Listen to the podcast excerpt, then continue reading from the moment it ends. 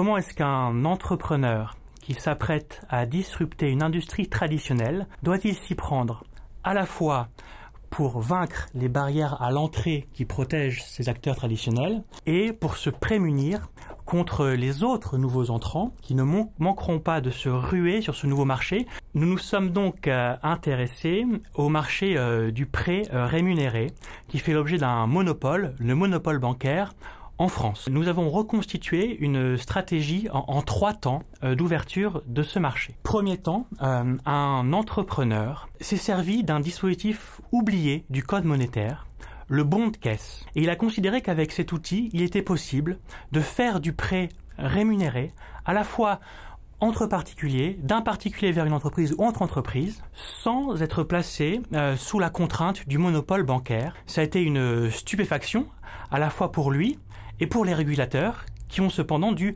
accepter cette interprétation. Cet entrepreneur a également mené une stratégie euh, coopétitive et il a co-construit avec les pouvoirs publics et les régulateurs un statut, le statut IFP, qui constitue une dérogation au monopole bancaire, mais dans un cadre beaucoup plus restreint. Tous ses concurrents se sont servis de ce statut. Mais lui-même a continué, eu égard aux avantages du bon de caisse, à utiliser le bon de caisse mettant en cela sous pression le législateur et le régulateur pour qu'ils fassent évoluer le statut IFP ou en tout cas qu'ils reconnaissent véritablement euh, le bon de caisse. Et deux ans après l'entrée en vigueur du statut IFP, le régulateur a effectivement euh, modernisé le bon de caisse, c'est-à-dire qu'il a transformé en mini-bon, il a autorisé toutes les entreprises du secteur à faire des prêts entre personnes morales, mais cette fois-ci sous le contrôle de l'AMF et avec euh, des plafonds limites euh, de montants euh, de prêts par projet. Par ailleurs, on a une autre plateforme qui s'est associée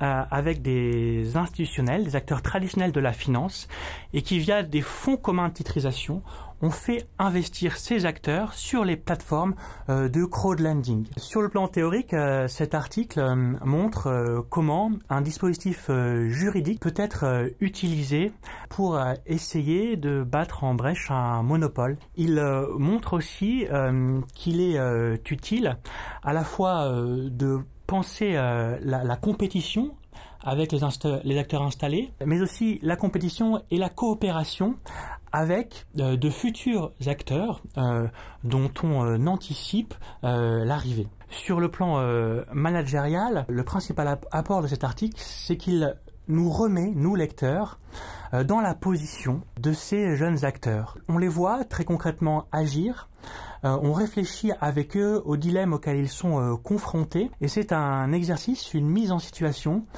qui peut être bénéfique aux praticiens.